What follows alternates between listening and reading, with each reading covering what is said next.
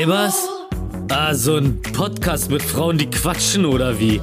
Hier Leila Lowfire und Toja Diebel. So, so quatschen, das können die, wa? Naja, dann hören wir uns das doch einfach mal an. Hallo und herzlich willkommen zu einer neuen Folge von Vibers.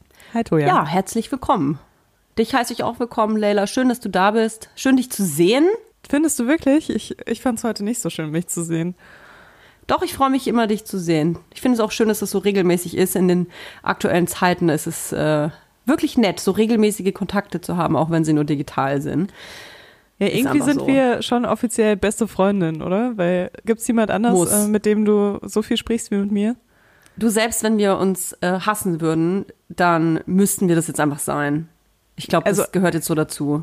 Rein faktisch, weißt du? Rein hypothetisch. Leila, wir haben das ja schon in der letzten Folge angeteast. Die heutige Folge wollen wir dem Thema Schwangerschaftsabbruch, und zwar dem selbstgewählten Schwangerschaftsabbruch, widmen. Ähm, ich empfinde das Thema wahnsinnig wichtig, weil irgendwie fast jede Frau gefühlt, jetzt kommt wieder mein Wort hypothetisch gesehen, mindestens einmal in ihrem Leben bestimmt darüber nachdenkt. Und zwar, ähm, was mache ich eigentlich, wenn ich ungewollt schwanger werde? Vielleicht saß die eine von uns schon mal irgendwie bibbernd auf dem Klo mit einem äh, Schwangerschaftstest in der Hand oder mit gespreizten Beinen beim Gynäkologen, bei der Gynäkologin. Oh Gott, hoffentlich bin ich nicht schwanger.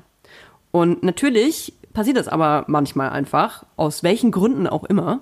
Das muss ja, äh, muss man jetzt auch nicht erörtern, warum man dann doch schwanger geworden ist. Aber es ist ungewollt und man steht vor der großen Frage, was mache ich jetzt?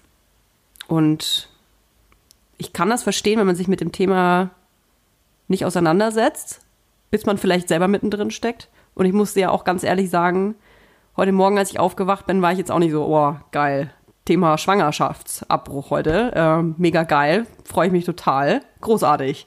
Hm. Es ist, es ist kein leichtes Thema, aber unglaublich wichtig. Das sehe ich genauso, auf jeden Fall.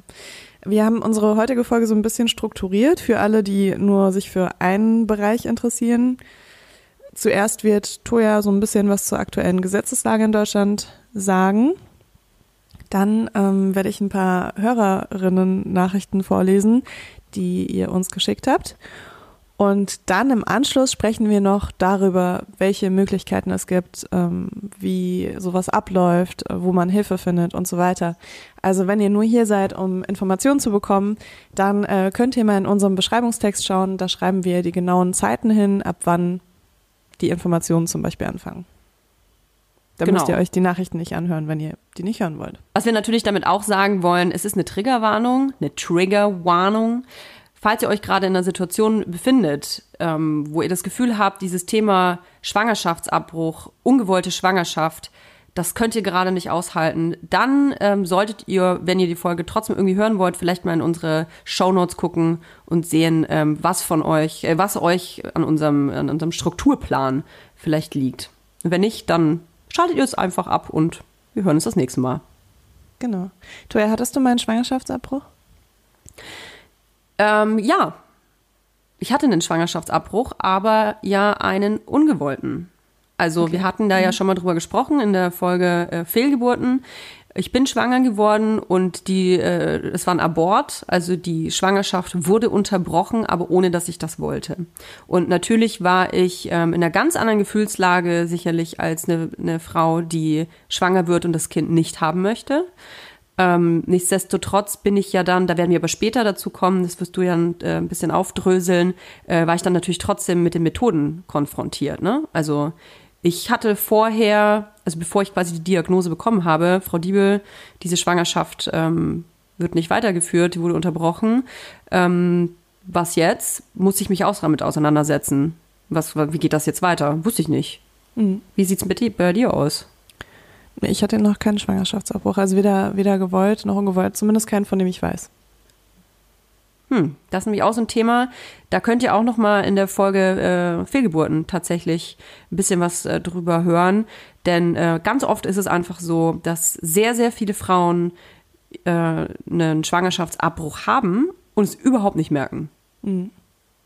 Aber das ist ein anderes Thema. Wir sprechen heute tatsächlich über die ungewollte Schwangerschaft und aber den erwünschten Schwangerschaftsabbruch.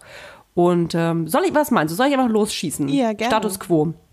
Okay, also in der letzten Folge hatten wir bereits berichtet, dass die Ärztin Kristina Hänel rechtskräftig nach Paragraf zwei neunzehn a verurteilt wurde. Warum?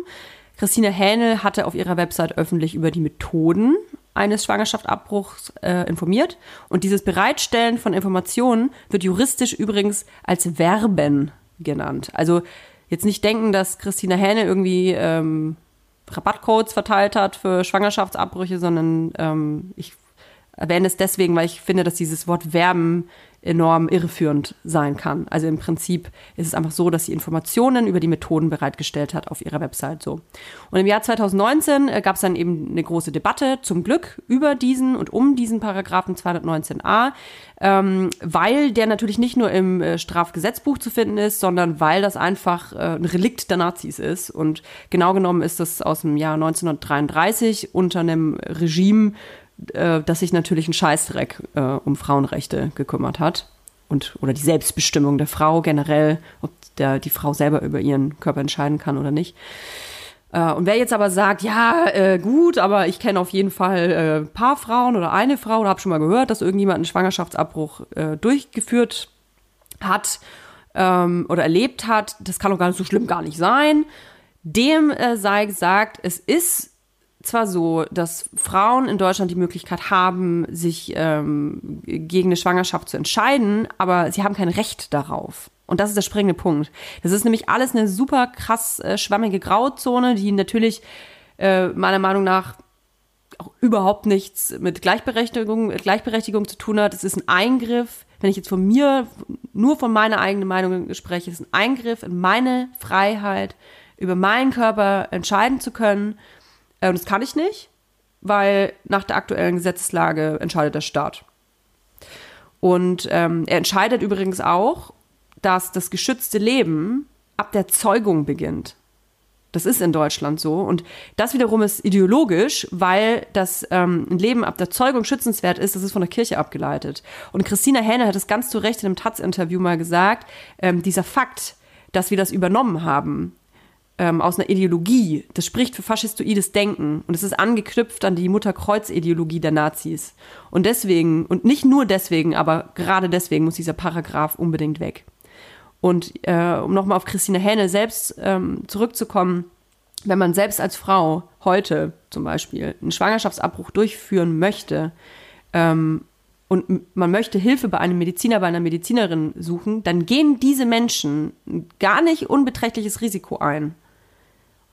Gesetzestechnisch. Und das, äh, dieses Risiko ist Kristina Hänel eingegangen und wurde jetzt rechtskräftig verurteilt.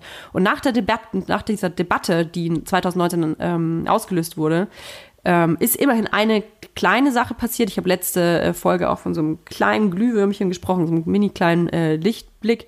Ja, Mediziner, Medizinerinnen dürfen mittlerweile darüber informieren, dass äh, sie Schwangerschaftsabbrüche durchführen. Also die dürfen das auf ihrer Website alles ähm, ähm, formulieren. Ähm, aber sie dürfen nicht, sie dürfen nicht sagen, wie. Was natürlich total gugu ist. Äh, übrigens alle anderen Menschen, die keine Mediziner, Medizinerinnen sind, ähm, die selber keine Schwangerschaftsabbrüche durchführen, wie wir beide zum Beispiel, wir dürfen total frei über Schwangerschaftsabbrüche informieren und reden, wie uns die Schnauze gewachsen ist. Wir und das finde ich dafür werben und den Rabattcode ähm, gibt's. Wir dürfen auch Rabattcodes verteilen. Ja. Und das, das äh, finde ich halt. Das finde ich halt so krass ähm, äh, bescheuert und äh, überhaupt nicht logisch, denn ähm, wie, wie bescheuert ist ein Gesetz, ähm, wenn ich als, als hilfesuchende Frau mir Informationen beschaffen möchte, werden mir diese vorenthalten von Menschen, die mir aber helfen sollen.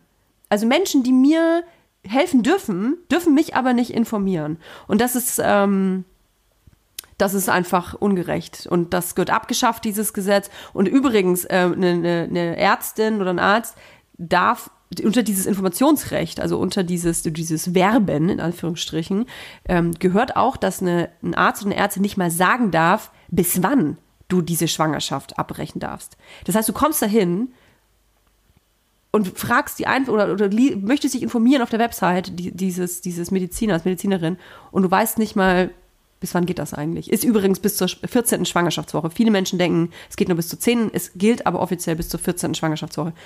Ja, Das ist die aktuelle Gesetzeslage. Ich bin ein bisschen äh, abgeschweift, hat man vielleicht gemerkt, aber so ist das bei so einem, bei so einem kontroversen äh, Thema, da pocht die Halsschlagader, du.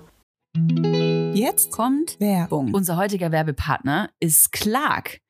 Leila, was rätst du? Wann durfte die Frau arbeiten gehen ohne die Erlaubnis des Ehemanns? Also ab in welchem Jahr, schätz mal? Äh, ich würde sagen, in den siebzigern. Bing, bing, bing. Richtig. Es sind tatsächlich äh, Ende der siebziger.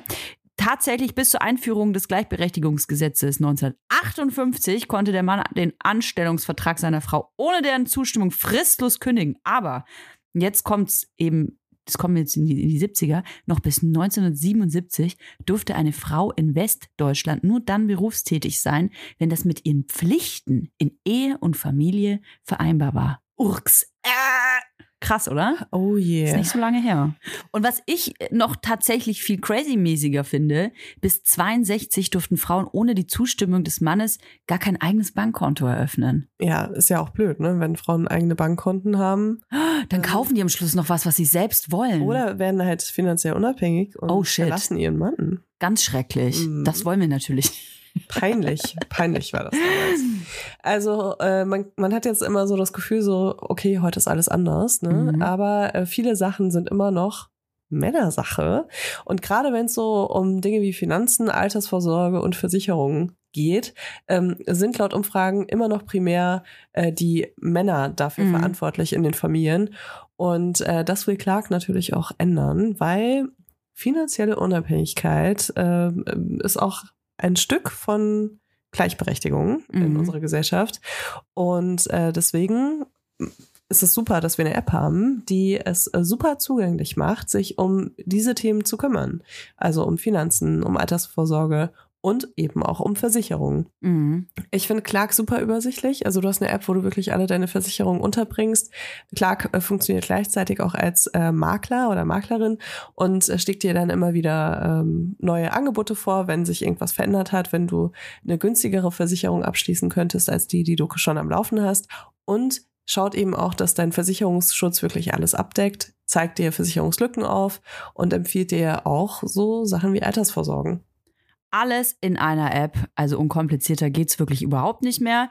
Natürlich haben wir auch ein Extra für unsere Hörer und Hörerinnen. Es gibt nämlich on top einen dreißig Euro Shopping-Gutschein für Brands wie Zalando, Douglas oder Ikea, wenn du in der App zwei deiner bestehenden Versicherungen hochlädst. Dafür müsst ihr einfach nur die Clark-App runterladen oder eben direkt auf die Website gehen. Wenn ihr den Gutscheincode M I L F vierunddreißig, alles groß geschrieben, M I L F und dann vierunddreißig als Zahl. Ihr habt richtig gehört. Mhm, eingebt, dann äh, könnt ihr die Versicherung hochladen und schon bekommt ihr einen dreißig Euro Shopping-Gutschein. Mm, die Teilnahmebedingungen und natürlich alle weiteren Infos findet ihr wie immer in den Shownotes. Werbung Ende.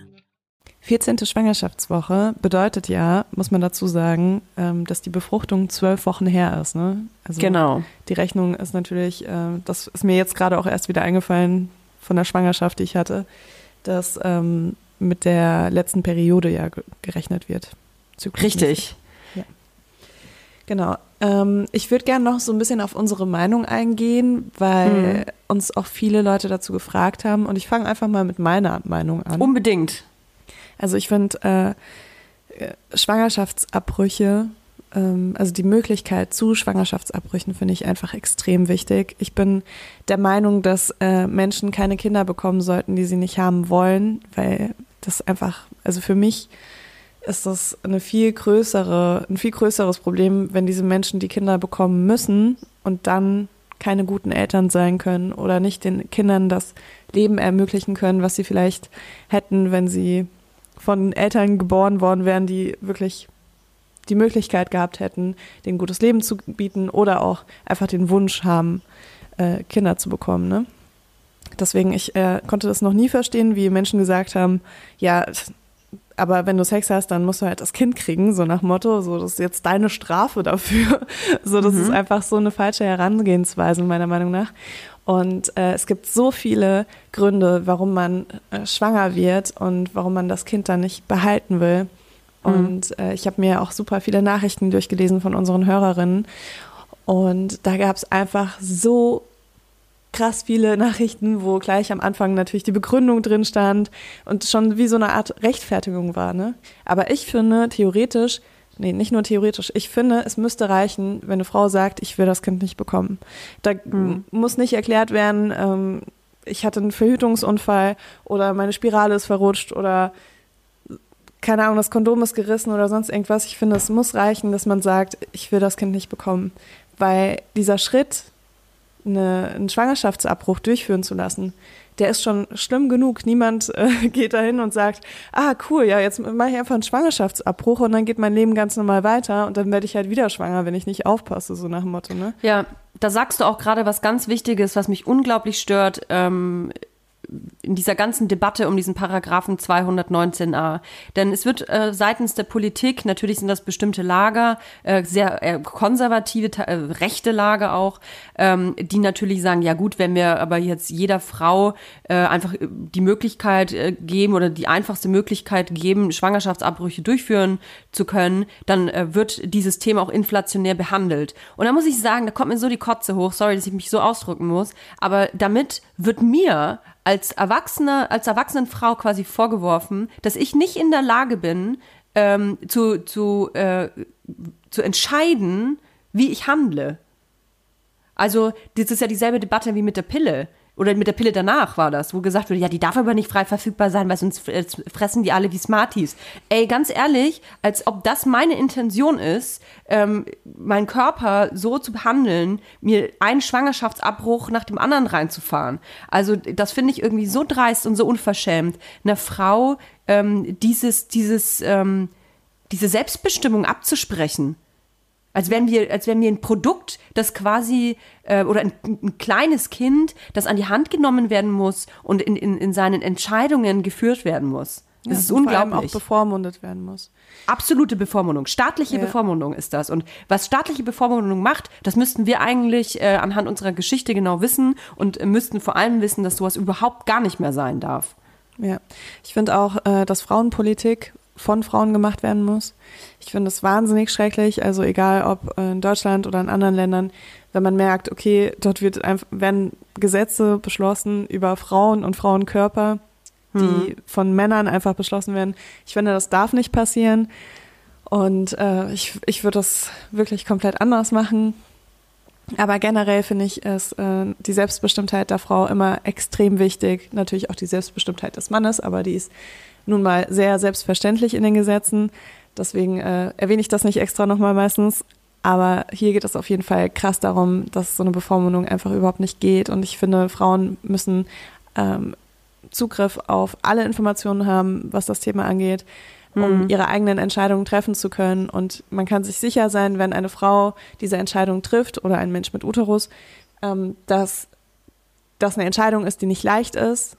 Und dass die Entscheidung auch Konsequenzen hat für die Person und die sollten nicht sein, dass die Person von Frauen, Ärzten und Ärztinnen irgendwie mitleidig angeschaut wird oder verurteilend angeschaut wird oder sich Vorwürfe anhören muss von irgendwelchen Menschen auf diesem Weg ähm, oder sich äh, irgendwie von einer Familie verstoßen fühlt oder von der Gesellschaft verstoßen fühlt, dass eine Person vielleicht ähm, nach so einem Schwangerschaftsabbruch Ähm, physische auch Probleme auch hat, aber sich nicht traut, irgendwo hinzugehen, weil der Charme einfach so groß ist.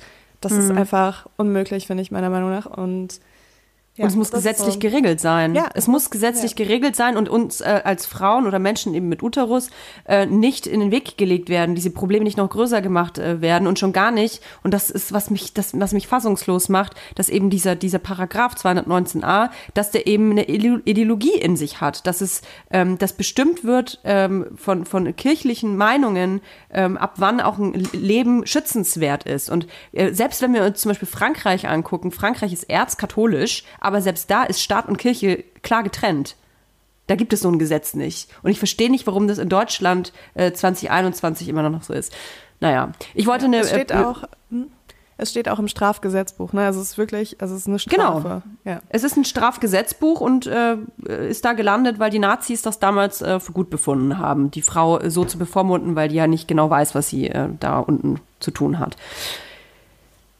Ich würde gerne noch äh, über eine persönliche Erfahrung sprechen, denn ähm, ich bin überhaupt das erste Mal mit diesem Thema in, in Verbindung gekommen, weil eine Freundin von mir schwanger geworden ist.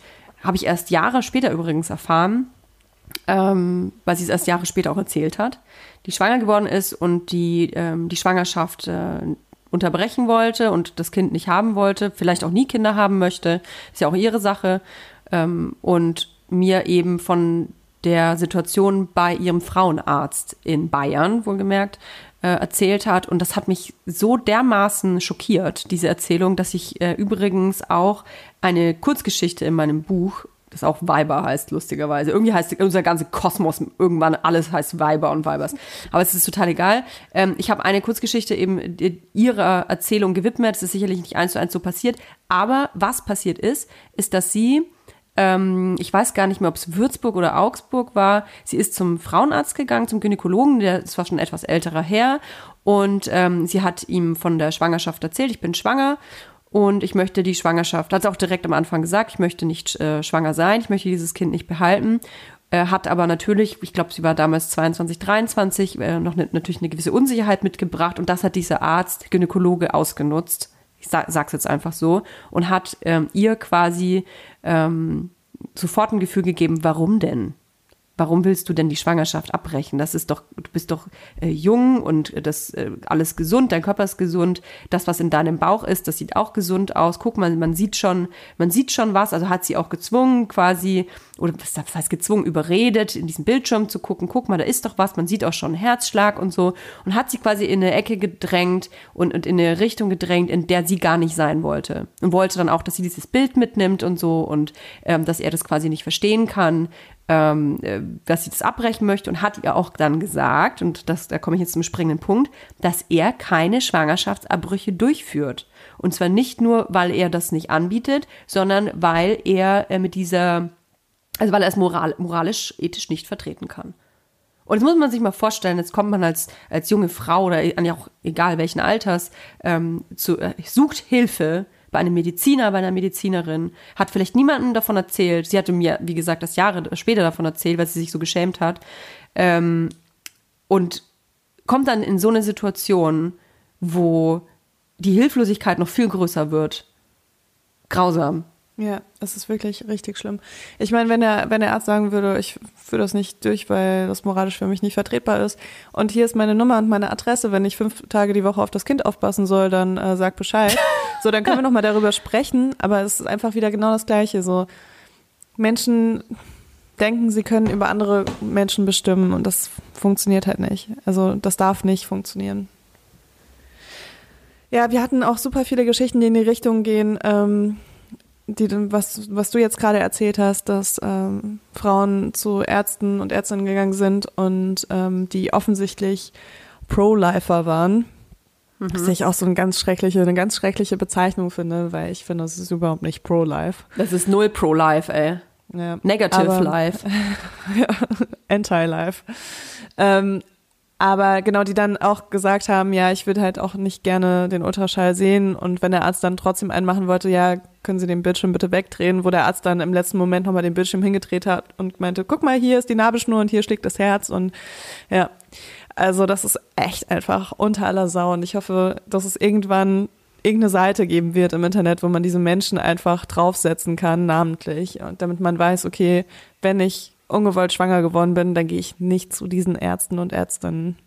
Ja, genau. Da sprichst du einen richtig wichtigen Punkt an, denn es gibt natürlich die Möglichkeit, ähm, beziehungsweise den Wunsch einer Liste von Ärzten und Ärztinnen, die Schwangerschaftsabbrüche durchführen. Das Problem ist, dass diese Liste ähm, nicht nur von Menschen genutzt wird, die Hilfe suchen, von Frauen, die und äh, Menschen mit Uterus, die einen Schwangerschaftsabbruch durchführen lassen möchten, sondern auch von Menschen, die sich dann natürlich mit irgendwelchen, in Anführungsstrichen, Pro-Life Äh, Schildern vor diese Praxen stellen und quasi mit der Shame-Glocke versuchen, die Frauen ähm, in ein schlechtes Licht zu stellen. Und ähm, man, man muss ganz kurz dazu sagen, das passiert in Deutschland nicht so viel. Also wenn ihr in der Situation seid und jetzt ein bisschen Angst Nein. habt vor den meisten Praxen, also ich, ich habe noch nie von der Praxis in Deutschland jemanden äh, mit so einem großen Plakat und einer Shame-Glocke stehen sehen, auch wenn das bestimmt passiert, aber es ist nicht so häufig, wie das jetzt gerade in deiner Erzählung klingt. Da hast du recht, ja. Da hast du recht. Ähm, ich möchte da nur auf eine Erzählung von äh, Kristina Hänel eingehen, die eben, ähm, weil sie natürlich in, in, in dieser Debatte um den Paragrafen zweihundertneunzehn a, weil sie eben selber verurteilt wurde, natürlich in, ins, ähm, in, in den Fokus geraten ist, die selber große Probleme mit Anfeindungen hatte, Morddrohungen hatte. Ähm, und äh, ihre Praxis in Gießen, ähm, natürlich dann auch nicht Berlin, wo wir leben, in unserer Freiheitsbubble gefühlt, ähm, da unter ganz anderen Voraussetzungen leben musste. Ja, ja, das kann ich mir gut vorstellen. Ich äh, habe vorhin die Seite von Katapult angeschaut. Übrigens ein sehr tolles Magazin, was man sich für zwanzig Euro im Jahr äh, schicken lassen kann und was gemeinnützig ist und sehr informativ ist. Das ist so ein Magazin, das immer diese Karten rausbringt mit Statistiken, mhm. das, äh, falls du es schon mal gehört hast. Und da kann man sich auf der ähm, Seite, ich ver- verlinke es auch nochmal in den Shownotes, ähm, kann man sich super viele Karten zu dem Thema anschauen. Und da äh, sieht man, dass Berlin auf jeden Fall auch ziemlich weit vorne liegt mit Schwangerschaftsabbrüchen. Ähm, und es gibt ganz viele, ja, es gibt einfach verschiedene äh, Infos auf deren Seite. Es ist super gut recherchiert und ich habe mir den Artikel vorhin durchgelesen, auch so ein bisschen als Vorbereitung auf die Folge. Also vielen Dank ähm, an, an Katrin Leclerc und Julia Herker. Dankeschön. Man sollte auch betonen, dass es nicht so ist, dass ähm, Berlin hier mit großen äh, Werbeplakaten irgendwie ähm, einen Vorreiter spielen will, sondern ähm, es geht auch darum, dass es einfach gewisse Orte, Regionen gibt. Bayern ist tatsächlich einfach da so ein Nest, wo es teilweise Städte gibt, ähm, in denen Schwangerschaftsabbrüche gar nicht durchgeführt werden. Also ich kann das jetzt dank dieser Katapultkarte, die ich vor mir liegen habe, tatsächlich sagen, dass in ja. ganz Bayern einfach nur so eine Handvoll roter Punkte sind, wo ja, genau. Orte sind, äh, wo Schwangerschaftsabbrüche durchgeführt werden. Also du musst da teilweise bis zu hundertsiebzig Kilometer anreisen. Und das ist eben dieses Problem, was ich so enorm finde, wenn du eh schon ähm, in so ein Zeitfenster gedrückt wirst. Ähm, du, du kannst ja nicht, du kannst ja nicht zum Arzt, zur Ärztin gehen und sagen, ich möchte jetzt diesen, diesen Abbruch durchführen, ich hätte gerne morgen einen Termin, du musst ja dann auch noch einen Beratungstermin machen, diese, diese Bedenkzeit, weil wir Frauen ja nicht in der Lage sind, innerhalb äh, weniger als drei Tage oder was äh, zu entscheiden, was wir mit unserem Körper machen wollen. Ähm, und dann musst du auch noch in eine, in eine Stadt beispielsweise von hundertsiebzig Kilometer Entfernung fahren. Ey, das ist so ballerballer, wie, wie schwer das einem gemacht wird, ähm, über seinen eigenen Körper, Körper zu entscheiden. Es ist, ist wirklich traurig. Ja, es ist wirklich krass. Zu den Methoden kommen wir später nochmal detaillierter. Ja. Ich würde jetzt mal gerne ein paar Geschichten vorlesen. Mhm. Hallo liebe Leila, hallo liebe Toja. Ich habe euren Aufruf zu Erfahrungsberichten zum Thema Schwangerschaftsabbrüchen gesehen und dachte, ich melde mich mal dazu. Das Besondere an meiner Geschichte ist, dass ich zufälligerweise gleichzeitig mit meiner besten Freundin, sie wohnt in Berlin, ich in Köln, in der Situation war, ungeplant schwanger zu werden. Kein Witz, wir konnten es selbst nicht glauben. Meine Frauenärztin hat mich von Beginn an gut beraten, was, wie ich merken musste, keine Selbstverständlichkeit ist. Nach einem Beratungsgespräch und einer Erstuntersuchung bei einer Ärztin, die Abbrüche durchführt, habe ich mich aufgrund meiner damaligen Verhütungsmethode, in Klammern Kupferball, für den instrumentellen Abbruch entschieden. Dabei wird mit einem Röhrchen unter Vollnarkose der Embryo und alles an Gewebe abgesaugt. So wird sichergestellt, dass keine Reste in der Gebärmutter verbleiben, was mit dem Kupferball natürlich eher passieren könnte. Das Ganze dauerte etwa fünf bis zehn Minuten. Die Ärztin, die den Abbruch durchgeführt hat, hat mich insbesondere bezüglich Nachblutungen und Nachwirkungen sehr gut aufgeklärt. Vor allem die psychischen Nachwirkungen können, nämlich aufgrund der abrupten Hormonumstellung, nach einem Abbruch sehr heftig sein. Hier habe ich mich gut aufgehoben und umsorgt gefühlt. Auch von meiner Frauenärztin wurde die Entscheidung meines Abbruchs sehr respektvoll akzeptiert und entgegengenommen. Im Gegensatz dazu hat meine Freundin leider schlechte Erfahrungen gemacht. Der durchführende Arzt hat sie recht schnell zur Entscheidung für die medikamentöse Vorgehensweise bewogen, da dieser leichter ist und mit weniger Risiken verbunden ist. Dabei wird zunächst eine Tablette eingenommen, die zum Schwangerschaftsabbruch führt. Nach achtundvierzig Stunden wird unter Aufsicht eines Arztes, einer Ärztin, eine weitere Tablette eingenommen, welche das Abstoßen des Gewebes in Form von Blutungen hervorruft. Zu den genauen Details, also es, da kommen wir später nochmal, es ist nicht so hundertprozentig äh, richtig, was sie schreibt tatsächlich. Ähm, welche das Abstoßen des Gewebes in Form von Blutungen hervorruft und demnach im Individualfall eine schmerzhafte Erfahrung sein kann. Anders als ich wurde meine Freundin null über die möglichen körperlichen und psychischen Nachwirkungen des Abbruchs informiert. Sie wurde mit Ibuprofen und starken Blutungen nach Hause geschickt und hat die hormonelle Umstellung als sehr belastend und schmerzhaft erlebt. So schmerzhaft, dass sie sich erst Tage später bei mir melden konnte und wir uns erst im Nachhinein austauschen konnten. Anders als ich konnte sie ihre Gefühle und Gedanken und die depressiven Verstimmungen nicht richtig einordnen. Sie hat sich sehr verloren gefühlt und an ihrer Entscheidung, ihrem Leben und allem gezweifelt. Dass die hormonelle Umstellung durch den Abbruch diese Gefühlsachterbahnen hervorrufen kann, wurde ihr nie gesagt. Im Nachhinein hätte sie sich eher für den instrumentellen Abbruch entschieden, da sie den Abbruch sehr bewusst und körperlich sowie psychisch extrem belastend erlebt hat. Die Erfahrungsberichte über die jeweiligen Abbruchmethoden sind natürlich absolut subjektiv. Für andere kann der instrumentelle Eingriff aufgrund von Bedenken oder Ängsten absolut nicht in Frage kommen. Für mich war es im Nachhinein eine gute Entscheidung, weil ich und mein Körper den Abbruch selbst nicht bewusst erleben mussten, wie es bei meiner Freundin der Fall war. Andere erleben vielleicht die instrumentelle Methode als sehr belastend und empfanden die medikamentöse Methode als leichteren Weg. Genau deshalb ist die Aufklärung über die Methoden in ihrem gesamten Spektrum, die psychischen und physischen Neben- äh, Nachwirkungen und alles, was dazu gehört, so, so, so wichtig. Ich finde es deshalb toll, dass ihr im Podcast darüber spricht. Und dann kommt noch so eine Verabschiedung und ganz viele Komplimente. Vielen Dank. Vielen Dank für diese Geschichte. Und ähm, da sieht man mal, anhand äh, dieser Erzählung, wie unterschiedlich in derselben Zeit, in derselben Generation so eine Situation ablaufen kann. Ja, und ich, auch in zwei Großstädten, ja, ne? In zwei Großstädten. Also, also ich hatte ja, ähm, ich hatte ja eine Fehlgeburt und meine Fehlgeburt ist nicht von alleine abgegangen. Das passiert manchmal, da muss dem Körper ein bisschen nachgeholfen werden. Also es gibt Fehlgeburten, die von alleine abgehen. Da muss dann mal nachgeguckt werden, ob irgendwas ähm, zurückgeblieben ist. Das muss dann eventuell entfernt werden. Ähm, bei mir ist nichts passiert und deswegen muss nachgeholfen werden. Und ähm, ich muss dir ganz ehrlich sagen, dass ich eigentlich vor der Sendung nachgucken wollte, was genau gemacht worden ist. Weil ich dachte mal, ich hätte eine Curettage gehabt. Aber nachdem wir jetzt gleich lernen werden, was eine Curettage ist, glaube ich, hatte ich das gar nicht. Hattest du vielleicht ich, eine Absaugung? Ich glaube, ich hatte eine Absaugung. Wir werden, keine Sorge, wir werden gleich aufklären, was das alles genau ist am Ende der, der Sendung. Ähm, ich, da sieht man mal, auch wenn ich eigentlich eine sehr, sehr selbstbestimmte Frau bin, wie schwierig auch mir das fällt, ähm, mich mit dem Thema auseinanderzusetzen. Natürlich vielleicht, weil es bei mir ähm, auch der Schwangerschaftsabbruch ungewollt war, aber wie wichtig das ist, darüber zu sprechen, was genau was ist. Ja. Und ich kann aber sehr gut nachempfinden, was sie sagt, dass natürlich für manche Frauen ähm, der medikamentöse Eingriff besser ist und für manche eben nicht. In meinem Fall war es tatsächlich so, ich hätte mir das nicht vorstellen können, zu Hause äh, Medikamente zu nehmen. Mhm. Einfach, weil ich die psychische... Ich finde, ich, für mich wäre die psychische Belastung da ähm, zu groß gewesen. Ich finde, dass ganz wichtig ist, dass man sich davor, dass man sich das vorher gut überlegt. Für, anderen, für andere kann es belastender sein, ähm, ähm, in die Narkose zu gehen. Kann ich mir vorstellen. Ich wollte einfach nur komplett Blackout. Ich wollte Blackout, ich wollte aufwachen, alles ist vorbei. Ja, das ist, ist natürlich. Auch, ähm, natürlich Typsache. Ist eine Narkose immer ein Ge- äh, ein Gesundheitsrisiko, ne? Also ist ein großer Eingriff. Größer, es ist ja. ein großer Eingriff, ja. Ähm, allerdings ist es auch so, dass die Medikamente wirklich sehr stark sind und mhm. äh, da gehen so die Meinungen auseinander. Es hat beides seine Vor- und Nachteile.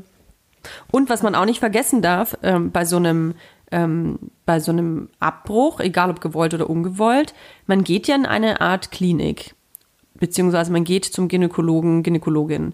Und in den meisten Fällen ist es so, dass man nicht die einzige Patientin ist an diesem Tag. Also es gibt mehrere Menschen an demselben Tag, die sehr wahrscheinlich einen Abbruch äh, durchführen ähm, lassen.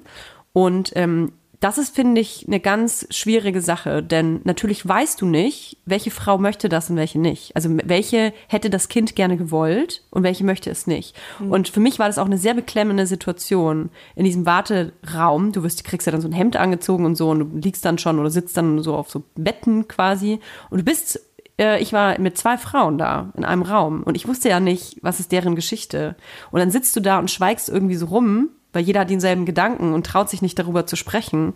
Ähm, ganz komisch. Aber hattest du dann so das Bedürfnis, den anderen Frauen zu sagen, ja, ich bin hier, weil also ich wollte es nicht? Dass du so naja, sagst, ähm, ja, dass das, ich... Äh, ja. Das äh, war eine Fehlgeburt und kein freiwilliger Schwangerschaftsabbruch? Bei mir war es eher so, dass ähm, die Frau, die mit mir im Raum war, sehr viel geweint hat. Hm. Und ich wusste nicht... Ähm, Ich wusste erst nicht, warum weint sie. Ich wollte sie natürlich aus Instinkt sofort trösten. Und ich wusste aber ja dann nicht, weint die jetzt, weil sie ähm, eine Schwangerschaft verloren hat? Weint sie deswegen?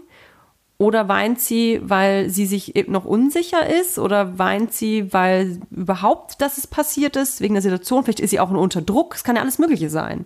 Und es ja, ist aber sehr intim. Also man, man darf ja auch trauern über ein Kind, eben. dass man nicht, äh, nicht will. will. So, genau, genau. Man? Und das ist aber das irgendwie... Das ist ja keine leichte Entscheidung. Du denkst ja nicht, äh, ja gut, ich will das Kind nicht, deswegen denke ich jetzt nie wieder Richtig. darüber nach. So.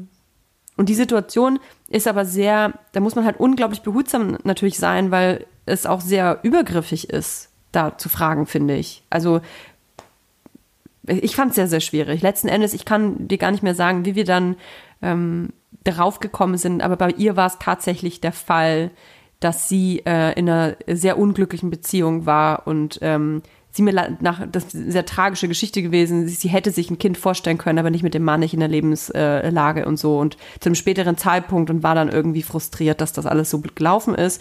Und ähm, hatte dann auch irgendwie so Geschichten mit den Typen erzählt und das war alles ganz fürchterlich. Also man weiß nie, hm. man weiß nie, wie die Geschichte eines Menschen äh, da ist und was die Beweggründe sind. Ähm, die Hauptsache ist, dass der Mensch selber darüber entscheiden kann. Und alles andere darum ja. ist egal.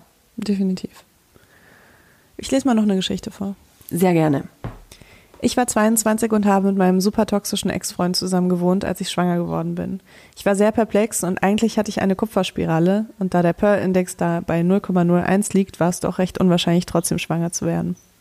Nachdem mein Ex, sensibel wie er war, nach dem positiven Test meinte, ja, du bist sch- äh, schon wieder voll hysterisch, dann lass es halt wegmachen, habe ich meine Mutter angerufen und bin am nächsten Tag direkt nach Hause gefahren.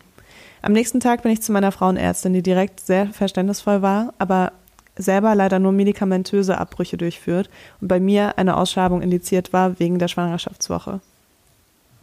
Aber sie hat dann auch direkt den Termin bei der anderen Praxis für mich gemacht.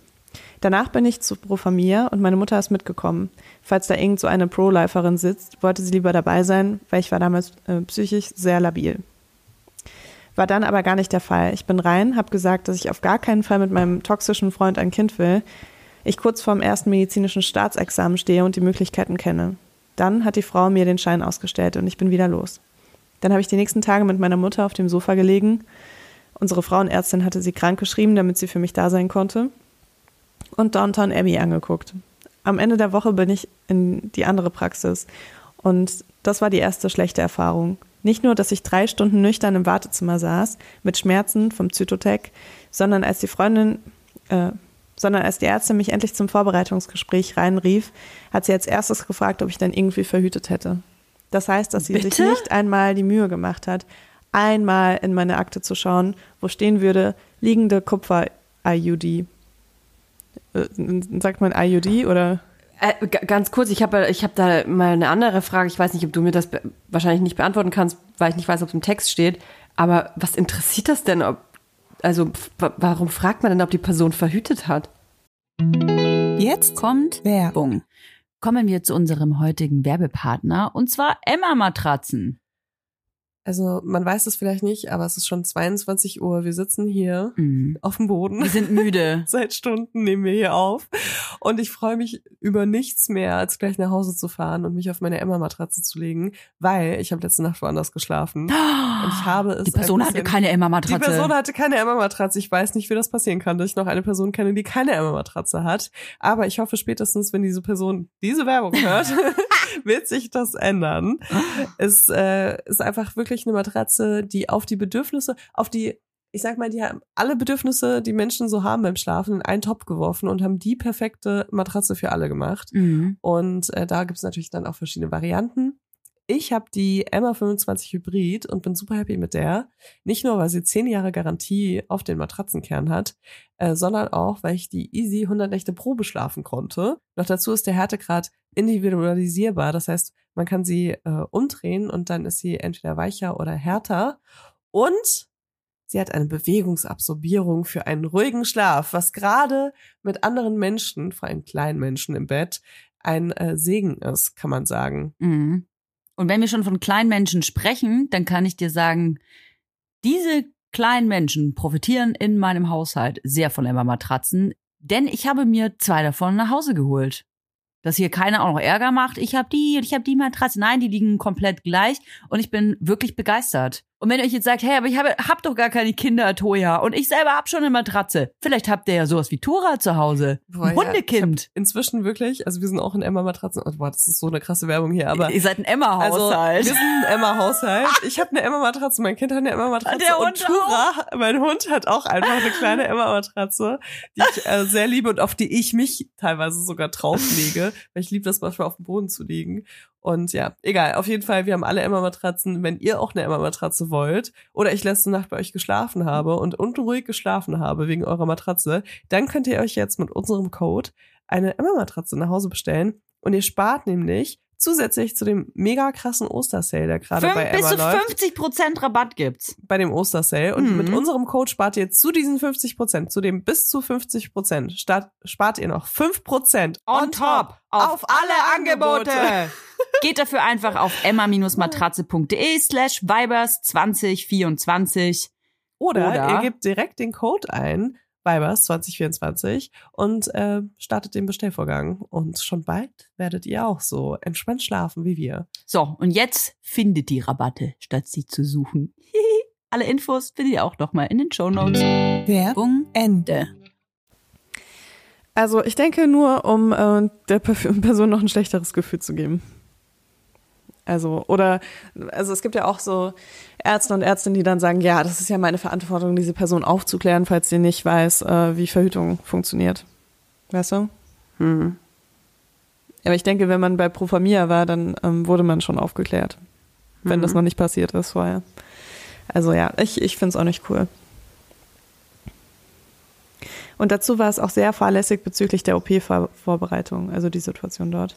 Im O P hat sie dann noch laut aus dem Nebenraum abgelästert über junge Frauen, die sich Kinder nicht zutrauen, woraufhin ich halbnackt auf dem O P-Tisch angefangen habe zu weinen. Zum Glück war der Anästhesist ein echtes Sweetheart und meinte, dass das unmöglich wäre und ich mir das nicht für mein Berufsleben später abschauen soll. Und ob er, ob er schon die Narkose einleiten soll. Wir sagen ja, sofort ihr, aber doppelt. Und dann bitte noch voll auf den Kopf hauen, zur ja. Sicherheit. Und der anderen Ärztin auch. Hm, voll krass. Ja, also sollte auf jeden Fall die Narkose bei der Ärztin einleiten. Ja. Ist nur blöd für ihre Situation dann. Aufgewacht oh, Humor bin hilft. Ich, aufgewacht bin ich dann alleine in einem von den anderen pa- Patientinnen abgetrennten Aufwachraum, der aussah wie eine Zelle. Alles in allem war es eine positive und negative Erfahrung. Ich war danach mhm. weder traurig noch traumatisiert, sondern einfach sehr erleichtert, dass ich nicht gezwungen war, mit diesem schrecklichen Typ mein Kind zu bekommen. Hm. Ich wollte was ähm, zu dem Fakt sagen, dass ähm, eigentlich hattest du es schon ganz am Anfang gesagt. Du meinst, du hast schon immer nicht verstanden, also du hast besseres Deutsch anzuwenden, du hast noch nie verstanden, warum Frauen ähm, sowas sagen, wie man ist dann selber schuld, wenn man schwanger wird. Dass man ja quasi verantwortlich ist für die Verhütung und dann halt die Strafe davon tragen muss, ne? Dass du es ja. noch nie verstanden hast. So. Ich finde das sehr ähm, weise von dir, denn ich habe diese, äh, ich hatte diese Einsicht ehrlich gesagt nicht vor, von Anfang an. Okay, also früher dachtest du, ja, wenn die halt schwanger wird, dann ist deren Problem, oder was? Ähm, so hart vielleicht nicht. Es ist aber so, dass ich auf einer ähm, auf einer evangelischen Privatschule war. Das klingt jetzt elitärer, als es ist. Das ist einfach eine Gesamtschule, die von der Kirche mitfinanziert äh, wird. Also es ist keine äh, rich rich School gewesen, kein, war ich nicht. Ähm, dennoch war diese Schule halt sehr christlich geprägt. Und demnach war ich natürlich hauptsächlich mit Menschen auch äh, in der Klasse und mit Menschen befreundet, die ähm, nach dem christlichen Glauben auch erzogen worden sind und äh, ausgerechnet meine beste Freundin äh, schon sehr ähm, fundamentalistisch eigentlich äh, geprägt war. Und ähm, für mich, dass da klar war, dass man Kinder nicht abtreibt, dass mhm. man keine Schwangerschaftsabbrüche, wie es korrekt heißt, dass man die auf gar keinen Fall ähm, ähm, fa- fa- also durchführen lassen darf, vor allem nicht einfach so. Und ähm, ich war sehr lange, also sicherlich bis zum Ende meiner Schulzeit, der Auffassung, ja, wenn irgendwas Schlimmes passiert, dann darf man das eventuell. Aber wenn das einfach so passiert, Ähm, und vor, vor allem, ich habe dann immer gesagt, was ich im Nachhinein natürlich äh, total krass finde und mich dafür schäme, aber ich möchte es erzählen, weil ich zeigen will, dass man einfach auch so geprägt werden kann, dass ich immer gesagt habe, ey, vor allem, wenn man nicht verhütet hat. Mhm.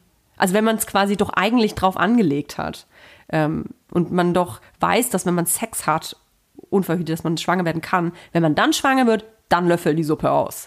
Das muss man sich ja mal vorstellen. Voll cool. Aber wenn du den Gedanken halt weiterdenkst, ne? Löffel die Suppe aus, da kommt ein Kind bei raus und das hm. ist dann deine Suppe, die du auslöffelst. Also was ist mit dem Kind? Hat es kein Recht darauf, irgendwie ein cooles Leben zu haben?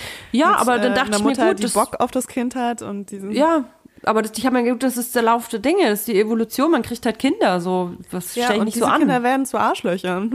Ja, das, äh, und, und dann, die machen dann Gesetze über toxische Beziehung. Oder so, genau. Ernsthaft. Ja. Nee, ich, ich finde das total schrecklich, also, ja, also ich finde das voll gut, dass du das sagst. Ich, ich habe auch gerade schon so im Kopf gehabt, wie du so eine Biografie schreibst über deine dunkle Zeit auf der evangelischen Schule. Wie ich, ja, also, wie ich, ja. wie ich von der Fundamentalistin zu Toja Diebel wurde. Ich will damit nur sagen, nicht, nicht jeder Mensch äh, kommt super aufgeklärt auf die Welt und hat, äh, hat irgendwie die Weisheit äh, mit Löffeln gefressen. So.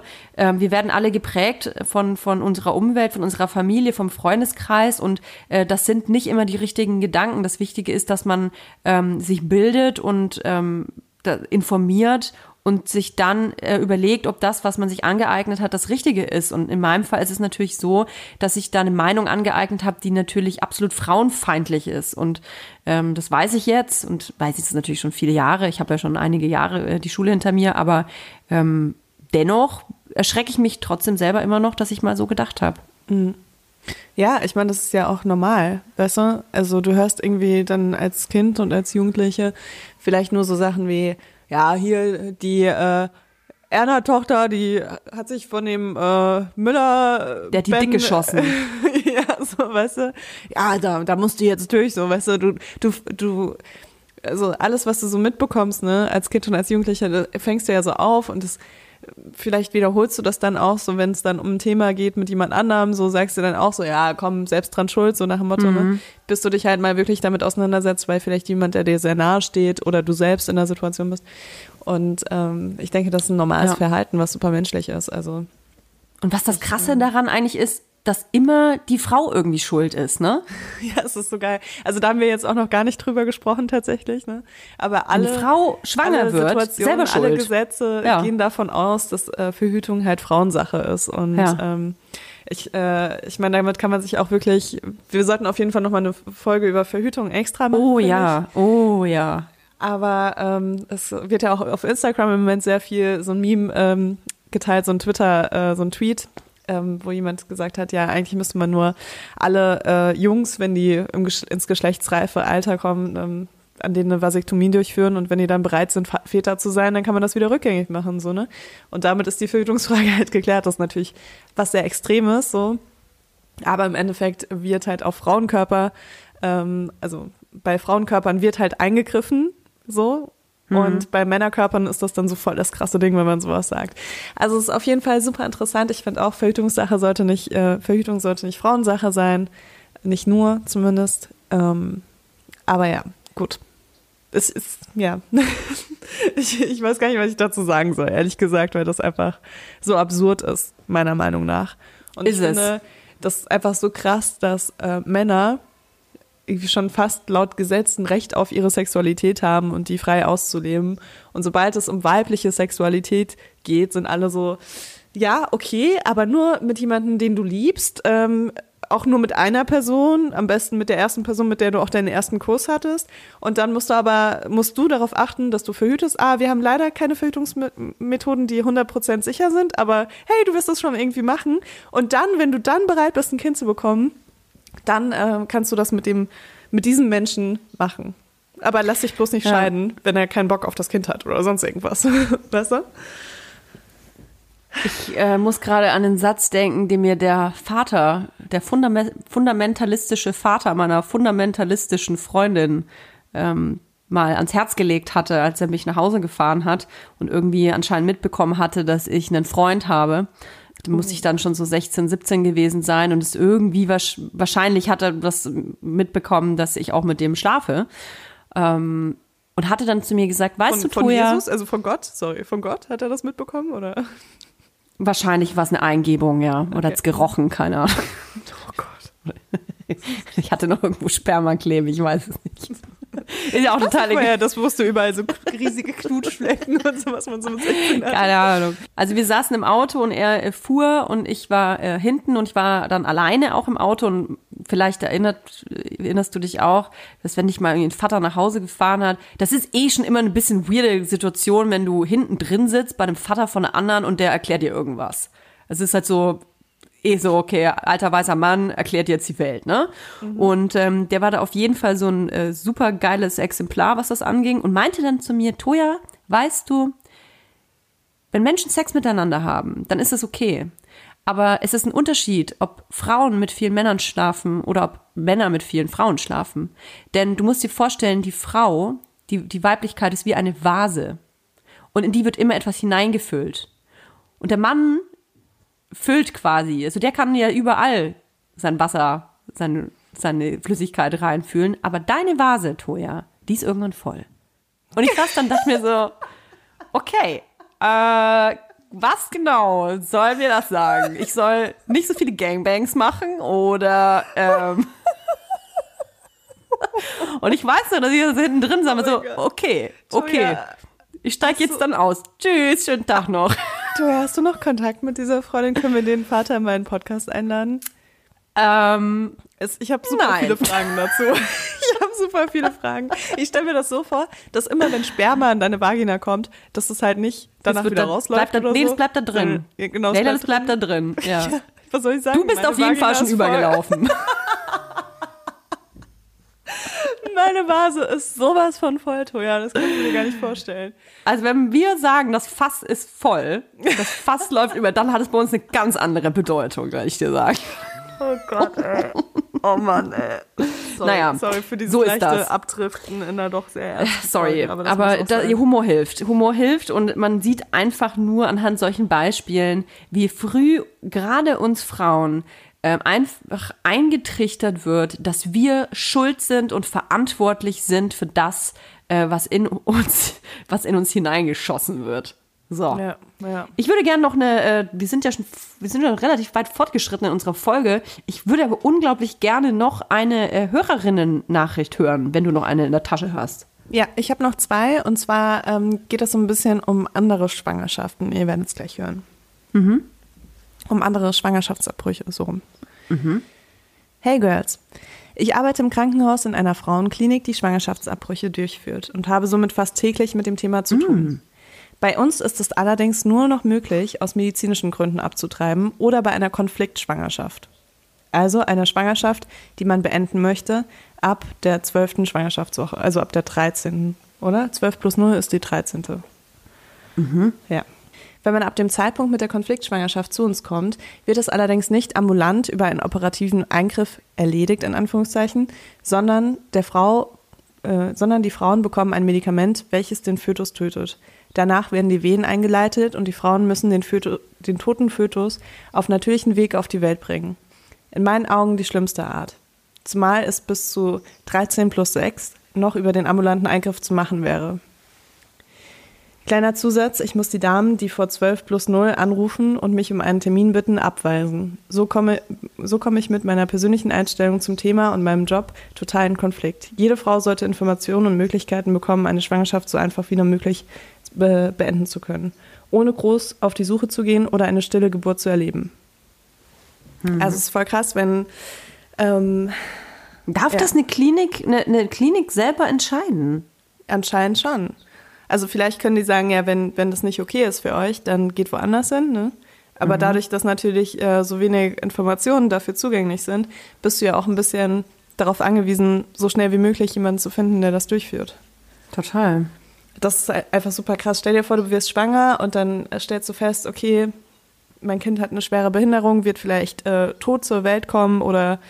Ähm, kurz nach der Geburt sterben oder sonst irgendwas und du triffst diese wirklich schwierige Entscheidung, mhm. dass du das Kind abtreiben willst oder einen Abbruch durchführen lässt und dann musst du es auf die Welt bringen. statt einfach das operativ entfernen zu lassen. Das ist schon wirklich, also das fand ich sehr heftig auf jeden Fall. Und dazu habe ich jetzt noch eine Nachricht. zwanzig zwanzig wird unser Jahr, haben wir gedacht. Im März hielt ich den lang ersehnten positiven Test in den Händen. In der dreizehnten Woche wurden dann Auffälligkeiten festgestellt. Nach einer Untersuchung bei der Pränataldiagnostik war die Vermutung, dass unser Baby Trisomie einundzwanzig hat, auch bekannt als Down-Syndrom. Wir, mein Freund und ich, arbeiten beide in der Behindertenhilfe und wir wussten, was auf uns zukommen konnte. Da die Pränataldiagnostik so viele Fehlbildungen aufgewiesen hatte, und das ja bereits in der dreizehnten Woche, haben wir uns am Ende für eine Abtreibung entschieden. Problem, das ist in Deutschland zwar bis Beginn der Geburt möglich, bei einer Indikation wie dieser. Allerdings nach der zwölften Woche mit Venentropf und Entbindung auf natürlichem Weg. Am Ende sind oh. wir nach Holland gefahren, wo der Eingriff unter Narkose in der sechzehnten Woche stattfand. Die Krankenkasse hat keinen Cent übernommen, wir sind ja schließlich ins Ausland gefahren. Das Ganze ist jetzt circa ein halbes Jahr her. Wir sind dankbar für die Unterstützung meiner Frauenärztin, unserer Humangenetikerin und die des medizinischen Personals in Holland. Boah, ey. Ohne Scheiße, Alter. Wir leben fucking im... Aber ich, ich fussel, fussel mir den, den Mund voll. Weil ich, ja. ich, bin, ich kann es nicht glauben. Es ist zwanzig einundzwanzig und du musst in ein anderes Land fahren, um so eine Entscheidung treffen zu können, durchführen ja. zu können. Das ist halt wirklich, das ist krass, oder? Das, also damit hatte ich mich noch gar nicht auseinandergesetzt. Deswegen finde ich es so wichtig, dass nochmal auch hier in der Folge mit... Oh, mein Hund kotzt gerade, ein bisschen unrelated, aber... Damit hatte ich mich vorher noch gar nicht auseinandergesetzt und deswegen fand ich das so wichtig, dem auch noch so ein bisschen Platz zu geben hier in der Folge. Hm. Weil das was ist, womit man, glaube ich, erst konfrontiert wird, wenn man selbst in der Situation ist. Hm. Wollen wir über die Methoden noch kurz sprechen? Unbedingt. Super wichtig, quasi ähm, nicht das Wichtigste zum Schluss, aber unglaublich wichtig. Es gibt, glaube ich, drei Methoden, oder? Genau, es gibt drei Methoden. Es gibt einmal die Curettage, über die wir auch schon mal gesprochen hatten, ne? Das ist eine Ausschabung. Von der ich ja glaube, dass oder dachte, dass ich sie hatte. Genau. Mhm. Äh, die wird unter Narkose durchgeführt. Ja. Dann ähm, die Absaugung, die wird auch unter Narkose durchgeführt. Mhm. Und dann gibt es die medikamentöse, den medikamentösen Abbruch. Und das ist meistens so, dass man äh, zwei Tabletten bekommt. Eine, die den Fötus abtötet und eine, die die Wehen einleitet, damit man sozusagen ähm, ja, den Abbruch äh, durchführt. Genau. So, und das hat, wie gesagt, halt beides Vor- und Nachteile. Wir sollten das vielleicht nochmal ganz kurz sagen für alle, die den Mittelteil übersprungen haben. Ähm, medikamentös ist wirklich sehr heftig von den körperlichen Reaktionen. Die äh, Wehen sind sehr heftig, die Krämpfe, die man körperlich hat. Es haben uns viele Frauen auch geschrieben, dass sie ähm, wirklich irgendwie am Boden lagen vor Schmerzen. Also ähm, da gibt es natürlich dann auch Unterstützung, wenn man einen guten Arzt oder eine gute Ärztin hat, ähm, was die Schmerzen angeht. Aber es kann sein, es muss nicht sein, es soll jetzt auch keine Angst machen. Aber es, jeder Körper reagiert unterschiedlich auf diese mhm. Art. Deswegen bevorzugen manche Frauen eben den operativen Eingriff. Genau, den hatte ich auch. Und ähm, man hat Blutungen natürlich danach. Ähm, kann man aber, mhm. ja, kann man ähm, aber ein bisschen mit Menstruationsbeschwerden äh, vergleichen. Ich kann jetzt nur von mir sprechen. Mhm. Ähm, und man bekommt natürlich Medikamente. Also du hast natürlich, können Krämpfe äh, entstehen. Hatte ich auch. Ähm, eine Dame hatte, glaube ich, schon berichtet, dass sie auch Ibuprofen mit nach Hause bekommen hat. Hatte ich auch. Und muss aber sagen, dass ich diesen Eingriff ähm, körperlich relativ harmlos fand. Mhm. Ja, was psychisch Fall, ist es eine andere Geschichte. Ja, auf jeden was Fall. auf jeden Fall passiert ist, ähm, es ist natürlich eine super krasse Situation für deinen Körper, weil erst hast du ganz viel Schwangerschaftshormone und genau. dann ähm, wird die Schwangerschaft abgebrochen und das kann zu Depressionen führen, das kann zu einem hormonellen Wirrwarr führen, bis sich alles wieder bei dir eingespielt hat. Genau, also, und der Körper denkt natürlich auch, äh, du bist noch schwanger. Also nur weil du quasi aus der Narkose rausgeschoben wirst, denkt der Körper ja nicht eine Sekunde später, ach, ach so, ja, stimmt, jetzt sind wir nicht mehr schwanger. Also die Hormone müssen sich ja erstmal wieder einpendeln. Genau, und das kann zu sehr viel Chaos auch im Kopf führen. Total, kann ich, kann ich tatsächlich auch wirklich ähm, unterschreiben, war bei mir auch. Ähm, ich bin anscheinend sowieso hormonell da so ein bisschen an, anfällig. Aber da muss man drüber sprechen, das gibt es. Ja, deswegen, ich, ich würde auf jeden Fall euch empfehlen, wenn ihr in so einer Situation seid, dass ihr euch eine Bezugsperson sucht in eurem engeren Umfeld, mhm. die, ähm, ihr müsst wahrscheinlich sowieso abgeholt werden von dem Eingriff, genau. Ähm, genau. die dann auch bei euch bleibt, auch vielleicht ein paar Tage, bis ihr euch wieder bereit fühlt, äh, zurück in euer Leben zu gehen. Dann eine Sache, die ich super wichtig fand, ähm, man kann eine Kostenübernahme durch die Krankenkasse beantragen, wenn man zum Beispiel in einer Ausbildung ist. Mhm. Und äh, dazu findet ihr auf jeden Fall Informationen online bei eurer Krankenkasse oder ihr ruft da an. Und äh, man kann zum Beispiel auch mit einem positiven Schwangerschaftstest direkt zu einer Beratungsstelle gehen. Da spart man sich dann vielleicht ein bisschen Zeit und Termine, ähm, weil man kann diese Beratung, die man braucht, ähm, um den Abbruch durchführen zu lassen, die ähm, kann man auch ohne vorherigen Termin beim Frauenarzt, bei der Frauenärztin bekommen. Und äh, genau, da geht man hin, da gibt es im besten Fall ein Gespräch, ähm, was euch die Optionen darlegt. Äh, zum Beispiel, wenn ihr in einer finanziellen äh, schwierigen Situation seid, wird euch gesagt, was man machen könnte, wenn ihr trotzdem das Kind wollt. Also da geht es wirklich um euer Gefühl zu, in, in, äh, zu der Situation. Mhm. Ähm, es gibt natürlich dann auch immer wieder Leute, die äh, da vielleicht nicht so hil- helfen, helfen, aber ich habe sehr viel, sehr gute Sachen über Pro Familia zum Beispiel gehört. Da gab es ähm, bei uns zumindest jetzt keine negative Nachricht. Ähm, und genau, das spart einem vielleicht einen Gang zu jemandem, der einen Abbruch wieder durchführt, noch ähm, eine Beratung durchführen kann. Genau, dann hat man eine Bescheinigung und dann muss man drei Tage abwarten nach dieser Bescheinigung. Das ist sozusagen die Bedenkzeit. Oh, ey, sorry, aber das finde ich auch, das, das, ich finde das so daneben. Ja. Das find, ich finde das so daneben, dass der Staat mir, mir ähm, sagt, wie lange ich zu warten habe, bis ich meine Entscheidung treffen kann.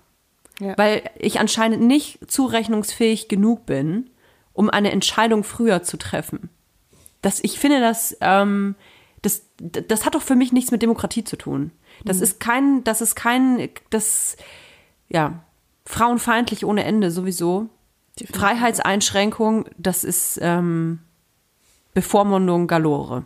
Ja, genau. Die, mit dieser Bescheinigung ähm, bekommt ihr wahrscheinlich auch eine Liste mit ähm, Praxen oder auch hm. mit Kliniken, die den Abbruch durchführen. Dann könnt ihr euch einen Termin machen und dann braucht ihr im meisten, in den meisten Fällen noch eine Überweisung vom Frauenarzt, von der Frauenärztin. Und die müsstet ihr euch dann nochmal abholen. Und was ich ganz äh, wichtig auch finde, wir sehen das ja auch an dir, du warst ja mit deinem Frauenarzt, Frauenärztin auch nicht zufrieden und bist gewechselt. Und das ist auch ähm, eine Sache, wenn ihr, wenn ihr euch unwohl fühlt, wenn man sich unwohl fühlt bei einem Arzt, bei einer Ärztin und vor allem, wenn das ähm, ein Gynäkologe, Gynäkologin ist, man muss da nicht für immer bleiben. Nur weil man irgendwo mal in der Praxis äh, gemeldet ist als Patientin oder als Patient, bedeutet das nicht, dass es ein Stein gemeißelt ist. Wenn ihr ein blödes Gefühl habt, dann geht da einfach. Sucht euch einen anderen Arzt, eine andere Praxis, andere Ärztin, äh, wo ihr ein besseres Gefühl habt. Und ich finde, ähm, das spricht auch für einen, für einen guten, für eine gute Praxis, wenn die euch Informationen bereitstellen. Zumindest in der Sprechstunde. Ja, so. Definitiv. Und ich würde das hundertprozentig unterschreiben, weil, wie ich, wie ich vorhin schon gesagt habe, wenn es irgendein Problem gibt, ne, ähm, es kann immer passieren, dass bei so einem Eingriff was schief geht oder dass ähm, das Gewebe zum Beispiel nicht vollständig entfernt wurde oder sonst irgendwas. Und ihr müsst dann da wieder hingehen und ihr schämt mhm. euch so sehr bei dieser Person, äh, vor dieser Person, dass ihr euch das irgendwie hundertmal überlegt und dann irgendwas ganz Schlimmes passiert, weil ihr nicht sofort zum Arzt oder zur Ärztin geht. Wechselt einfach wirklich ab der ersten Sekunde, wo ihr nur ein bisschen ein schlechtes Gefühl habt, ähm, total wechselt, wechselt die Praxis, weil ja, ich meine selbst, ich weiß, es ist super, super einfach gesagt, wenn man in Berlin wohnt, wo, wo es einfach so viele Frauenärzte und Fra- Frauenärztinnen gibt. Ähm, natürlich ist das anders, wenn du hundertsiebzig Kilometer fährst und dann wird dir nicht geholfen, ja. ne? Aber es ist wirklich, es macht einen großen Unterschied. Im Großen und Ganzen äh, bin ich wirklich dankbar, dass wir heute darüber gesprochen haben. Ich finde es absolut kein leichtes Thema. Mir ist es dann aber jetzt während der Folge leichter gefallen, als ich gedacht hätte, muss ich sagen. Was ich ein unglaublich gutes, ähm, was ich ein unglaublich gutes äh, Fazit finde. Denn oft ist es so, dass man sich an gewisse Tabuthemen ja nicht so rantraut, weil man Angst hat, über gewisse Dinge zu sprechen, ob die Dinge in einem auslösen, weil man denkt, oh Gott, darüber zu sprechen, oh, das ist das sowieso so anstrengend. Und ich finde das sehr befreiend, muss ich sagen, weil ähm, dieses Thema dadurch so es kommt raus aus dieser schweren Ecke. Mhm. Es ist immer noch ein, ähm, es ist immer noch ein Thema, was natürlich belastend sein kann, aber indem man viel darüber spricht, ähm, löst es vielleicht den einen oder anderen Gedanken. Definitiv, also ich finde es super, also super angenehm, darüber zu sprechen. Klingt irgendwie so, als ob das... Das aber, ist vielleicht ein komischer Satz, aber ja. Ich weiß, was du meinst. Aber ja, ich, also mir fällt das tatsächlich leicht, weil ich dazu eine sehr klare Stellung habe, die ich ja, ja gesagt habe. Und ich finde, das ist eine Herangehensweise, die auf jeden Fall dem Miteinander extrem hilft. Ähm, kann ich sehr empfehlen. Kann, kann ich dem fundamentalistischen Vater deiner ehemaligen Schulfreundin sehr empfehlen. Ja, du alte Vase, du. Du bist eine große Vase. Da passt viel rein. Anscheinend bin ich eine einzige Vase, würde ich sagen. Vielleicht bist du eine, vielleicht bist du auch eine Vase ohne Boden, Leila. Ja, auf jeden Fall. Das hätte ich sagen, ey, das schreibe ich dem jetzt. Weißt du, so zwanzig Jahre, gefühlt zwanzig Jahre später.